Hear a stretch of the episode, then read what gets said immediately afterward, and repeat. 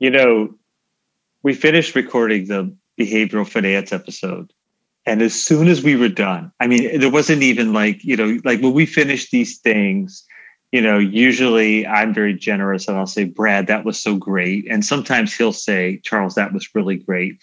But we finished the last one and he didn't say that. The first thing he says is, you mentioned the book way too many times. You're tick, going to tick off everybody listening to the podcast.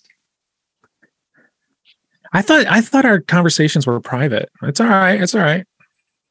Well, they're private unless they serve, you know, some sort of like smear campaign that I'm trying to, you know. Right. Everything you, say will be used against you. That's exactly right. You you mentioned the book 50 times. People are gonna hate it. I, I, mentioned it in context. Like I was trying to like. That's true. That's true. Fair enough. Fair enough. So I, I now for today, I do have to reference the book for some. So I'm going to reference it two times, and this doesn't count. So this is not one of the references. I, I get two references to the book, and that's it. All right. All right. Are we ready for this? I think we are. So I so we have favorite topics relative to what we're doing. I didn't say the book. and I know Brad's got two or three, and I have two or three, and this is definitely one of them. So today we're talking about getting the client to take action. And the reason why this this is important to me anyway is because you know the program that I co-led at Wharton and the other things that we're doing with advisors and our consulting and with the firms, this topic is the one that comes up all the time. Right, Brad?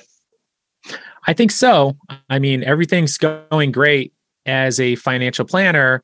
You uh, meet with your clients, you're doing your analysis, you're giving them the plan, everything's good.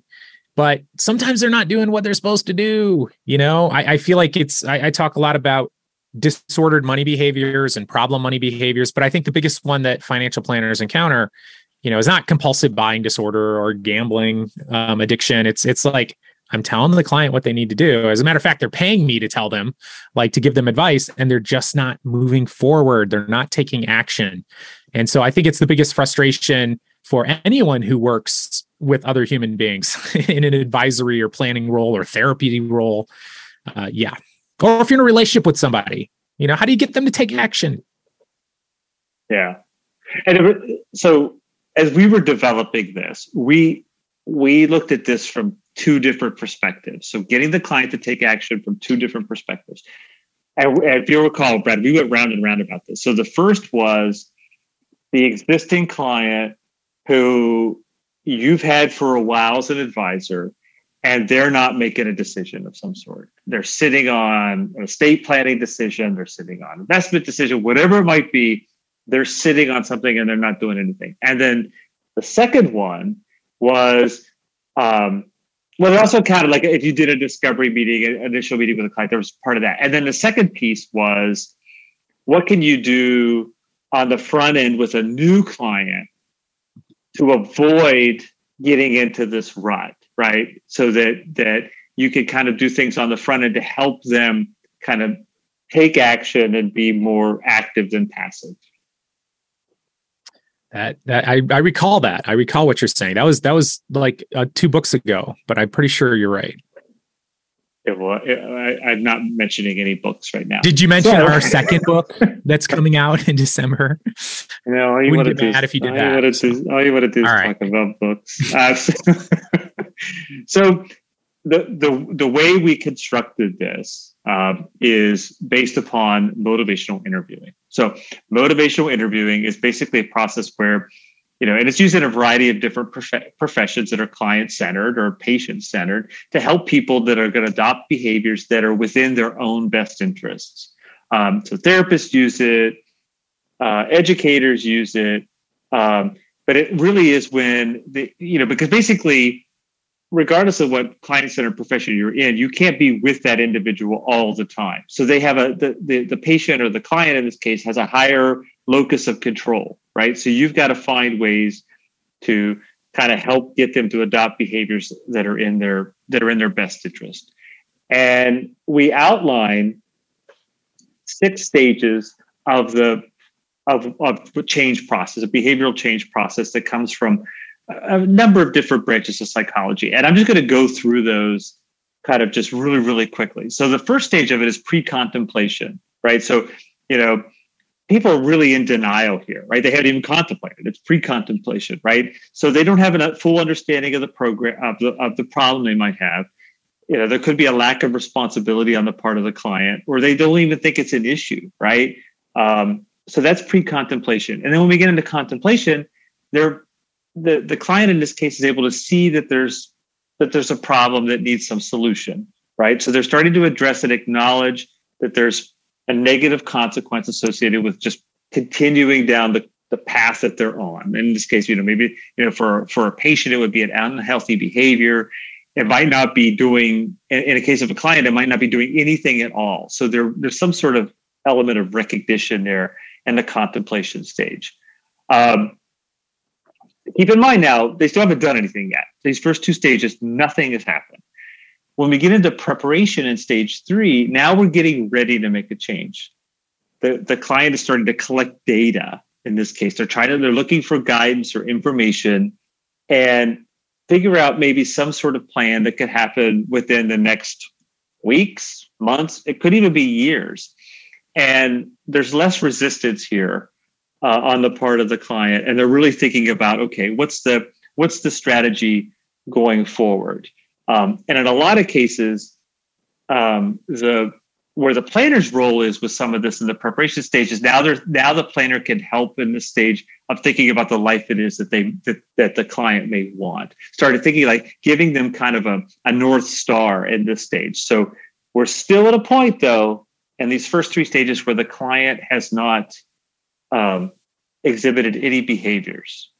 I've been talking a lot. Brad, did you want to add anything or are we are we good? I, I think you're doing good. Just keep on moving. We'll keep on going. Okay, so so now we're getting to the good part. Stage four, which is action. We've done the preparation. In this in the case of the advisor, the advisor has has helped the client think about a life that they want that has some association with what we're talking about here with this issue, and they're ready to put their their plans into action.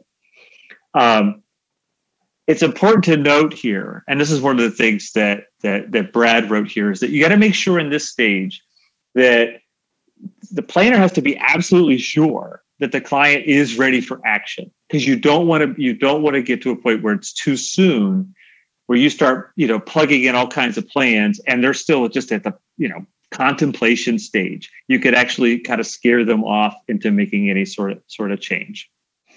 Um, step five is maintenance. So the maintenance stage here.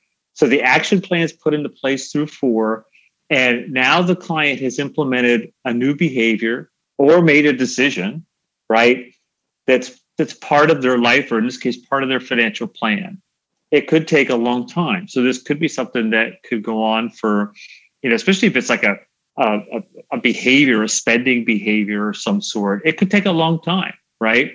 And the client has to accept that there could be setbacks, right? Because when you're changing behaviors, there are habits that could be ingrained and they could have setbacks. You know, and and that and relative to that, kind of a side note, we didn't really talk about this too much, but you know, when you think about this maintenance stage, financial self-efficacy is a part of that, right? So if if they're if they have a setback, if they have a lower level of financial self efficacy, they could walk away from the change altogether, right?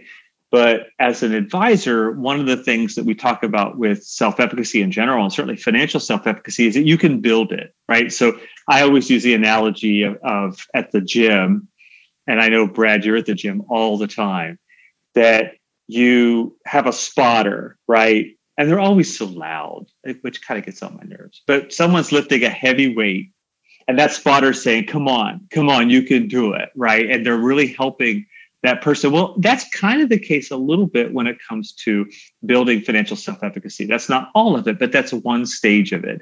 That you're providing regular feedback, you're celebrating victories to keep the keep the client's self-efficacy a little higher so that they can continue on with this with this maintenance maintenance stage. Um, and then finally, there's the termination stage, stage six, which which is basically can be described as integration. um, there's an integration of this behavior, whatever it might be, or this decision that's into the to the life of the of the client. So those are the kind of the six stages. And just to review a little bit there on the takeaways, not too soon for the advisor to dive into plans when it's when, when they're not ready and thinking about really that that maintenance stage of celebrating successes as, as we as we go forward. Yeah, a couple other things I'd add. Most of our tools in the field of psychology and definitely in the field of financial planning are designed for the action phase. And this is sort of the mind blowing element of applying this trans theoretical model of change to financial planning. Only 20% of us are in the action phase at any given time around any given issue in our life. But that's where 100% of our tools are. you know, mm. we're, we're, we're not taught to just conceptualize where is this client in terms of stages of change around not, not just the financial plan, but like all 10 elements of the financial plan or whatever um, advice you're giving clients. You know, maybe their action phase on eight of them, and then they're pre contemplative on one and their preparation on another.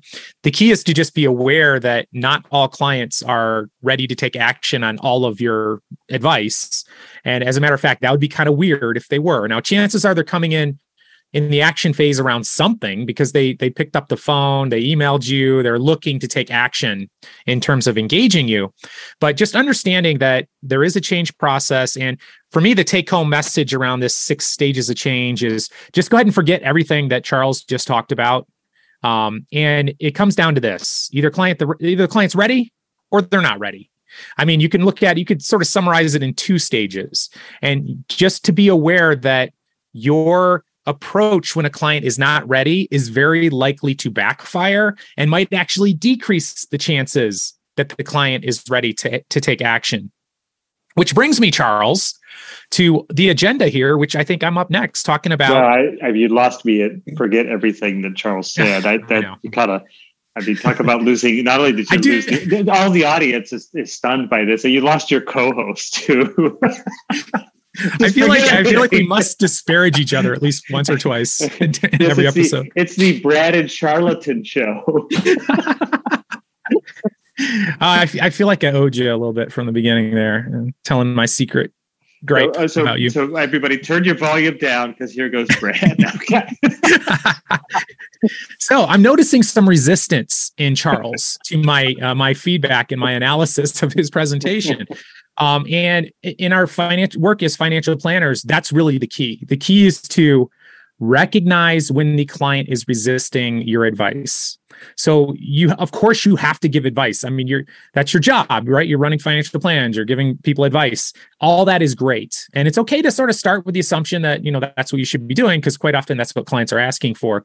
But you have to become aware of when a client is showing signs of resistance. And this is why it's so important. And I got to tell you, this research flipped the entire field of psychology on its head. It erased 100 years of what we thought we were doing, and we're still scrambling to figure out how to make sense of this. But really, what they did is started with research with uh, drug addicts and alcoholics. And they were trying to figure out why relapse rates are so terrible. Like, basically, the um, effectiveness rate of treatment in inpatient units for residential drug abuse treatment is about 20%. So 80% of the people who are getting treatment, it's not working, right? And so this led to um, eventually, it's usually an intern who's like, "Hey, the stuff you've been doing for 50 years, it's not working, man. Should we maybe check?" Quiet.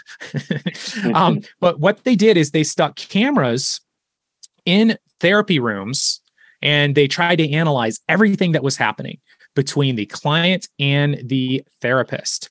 And they were able to predict relapse so, like how fast somebody's going to relapse, start using drugs, you know, how much they're going to use to one thing above everything else. And this thing was something that the therapist did. It wasn't even about what the client came in with. And it was the number of confrontational statements made by the therapist. Wow. Okay. What are we supposed to do with that? Right. And when I say confrontational statements, I'm not saying being mean. I'm saying like, hey uh, charles you know last time we met you know your probation officer charles said that you needed to get a job and and you know did did did you fill out any applications and then charles says well no and i say well charles here comes the confrontation well you know that your po is is really wanting you to do this uh, that's a confrontational statement and what they found and think about this most resistance to change is due to something called ambivalence. So in in the example of that person who's struggling with drug addiction, there's part of them that wants to stop using drugs. I mean, that's why they're in therapy. There's part of them that really wants to stop. There's another part of them that wants to continue to do drugs.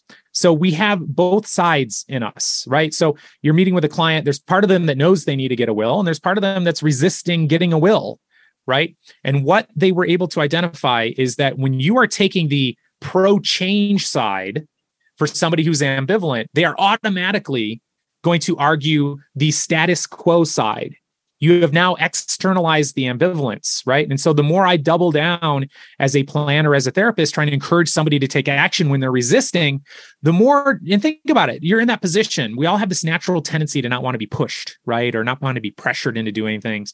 And, and so I'm going to be sitting there being confronted and I and I'm going to reinforce all those neural networks around status quo. I'm going to be making excuses whether I say them out loud or internally about all the reasons why I don't want to do this.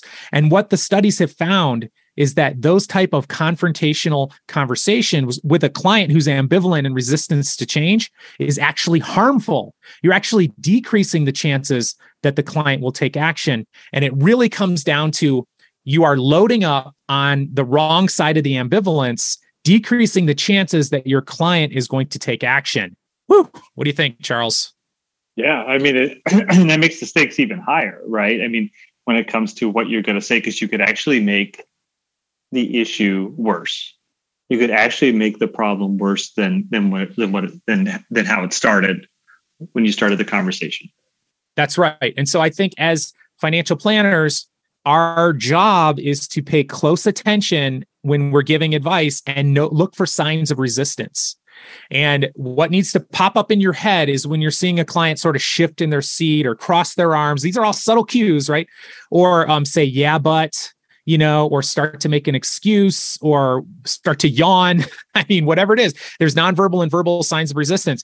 You have to have like a mental image of a stop sign pop up into your head because if you continue to go down the path and double down and, and remind them of the reasons why they need to do this, et cetera, you are going to decrease the chances that they take action. And so if you take nothing else from this, um, what I'm telling you in this podcast is like, you got to stop doing what you're doing. You have to stop doing what you're doing. And then you have to shift to do something different. Um, and in in the book, Charles, we talk about nine um, evidence-based techniques you can use with a client to help overcome their resistance when you're noticing that resistance. And the one that I love to talk about the most because it, it's it's called simple, even though it's not very simple. It's a simple reflection. And so you're going to stop doing what you're doing, and you're going to say something like, "So, so what you're saying is you're not ready to take this action, and you're just going to put it right on the table based on what that client said to you. And it's not a confrontation." You are actually just matching the client's reality and like, there's part of me that knows I need to get a will in that example. And if you said to me, Brad, so if I hear you right, you're not really feeling like it's time for you to move forward on getting a will. That that is I'm, I'm confronting myself in that sense. And now you've sort of taken the side that I'm on, which is a status quo side. And what happens is that clients have a natural tendency to want to argue the other side. And that's really the key. What we want to do is get our clients to do what we call in motivational interviewing the change talk. We want them to be the ones telling us the reasons why they need to ta- take action, telling us the reasons why this behavior will benefit them. That's that's sort of the game around the motivational interviewing conversation.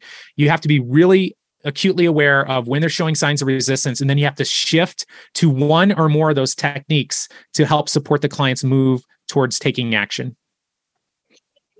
And we include, you know, eight other evidence-based techniques uh, in this uh, in, in in our book and in our in our um, and in our certificate that talk about how to overcome resistance to advice or indecision or whatnot. And we couldn't be more excited about it. We took a lot of it from other areas of psychology and applied it directly to financial planning. So we, we think it's pretty groundbreaking. We're talking to, to firms already and advisors, and they seem to be really interested in it. So we hope that it's going to be it's going to be helpful to you and in your work with clients. Yeah, and I love it too because um, as you mentioned before, you know we've been using motivational interviewing and adapting it in this space for for quite a while. Um, and it's been adapted to all sorts of other spaces. So like um, not only are therapists being trained in this but medical professionals and there's tons of evidence and studies coming out around how powerful this is. And the great thing about it for financial planning is that it, it's it's a application of psychology to financial planning but it, it's not psychotherapy it's not um, diagnosing anybody. It's not using you know special therapy techniques or anything that a client might feel is sort of weird or jarring or like what are you what are you doing it's just strictly interviewing skills it's conversational skills but it's it's by it's doing it with an awareness of the psychology of change of resistance to change and how to deal with a client's ambivalence to support them moving in a positive direction. So it can be integrated seamlessly in the financial planning client relationship. Yeah. And, and this is part of one of the modules of our of our certificate. Um, you know, I know it's not on the script, but you know, Brad, I'm so excited. We got some big announcements coming up with some really cool partners. Um, I I mean, I really would like to say it. Now, Don't say we it. Can't. We'll, we we'll can't. we this. can't. We have to edit it, but we got some cool stuff coming down the road uh, that we're going to be announcing here throughout the summer. Wouldn't you say? It's it's pretty darn exciting. I got to be honest. Yeah, there's there's um there's a lot of impact coming. So hopefully, um, if you haven't, visit psychology of financial planning.com. You can take our class and see all the cool stuff that we're doing um, and, and get involved there. Uh, and then a big launch for a lot of the stuff is September 6th, 2022. That's our that's our date where this content's going to go to not only some some partner firms that we're working with and partner organizations, but also a lot of college and university programs that are going to be licensing our new certificate badge and our videos and stuff. So it's really really cool. So hopefully you'll um, uh, you're you're part of that. You've taken the class and you're you're with us. And um, you can email us at psyfinplan at gmail.com, P-S-Y F-I-N-P-L-A-N at gmail.com. It just rolls right off the tongue. Sci-Fin just is, is mm. it's just great. Don't you think, Brad? It's incredible. Yeah. Wish I would have thought of it. yes, it's we're we're so we're we're so so professional and uh, and whatnot on all that stuff. So you can get the Psychology of Financial Planning podcast on, on Apple Podcast, Spotify, Audible, iHeartRadio, and Google Play. If you get the show through Apple Podcasts, we hope that you will leave a positive review or share it with um, your friends. You know, we're in like 20 different countries right now. Um, I don't know if all of those countries speak English though. So I don't know how I don't know how do I don't know how do you reconcile that, Brad? I don't know. I'm I'm guessing there was at least a couple accidental downloads. That could That's, be. It's my theory, but that I could see that that there would be a few people downloading this, and um, hopefully they stay through the whole thing. Though I mean, they, they just even though they don't understand it, they're mesmerized. Or they're watching us on YouTube and they see your Tigers hat, and they're just mesmerized by you, and they just keep watching, even though they don't understand anything that you're saying. Happens a lot. Yep. Happens a lot. Uh, the audio engineer for the Psychology of Financial Planning podcast is Tim Dolbear. And uh, next week's our next our next episode, last week was behavioral finance. Hope you enjoyed that one. Uh, next week's episode, we're getting into some of the the principles of counseling, Brad, which I know is very near and dear to your heart. We make behavioral finance fun. Can we like trademark that? I mean, did we? I thought we did. We did. I think we what we put on the front end, we put confirmation bias number yeah. one, colon, we make behavioral. Yeah. I think that I think I think that's it. Well, folks, thanks for joining us and thanks for part of our, our growing audience. And uh, we'll see you next time. Take care.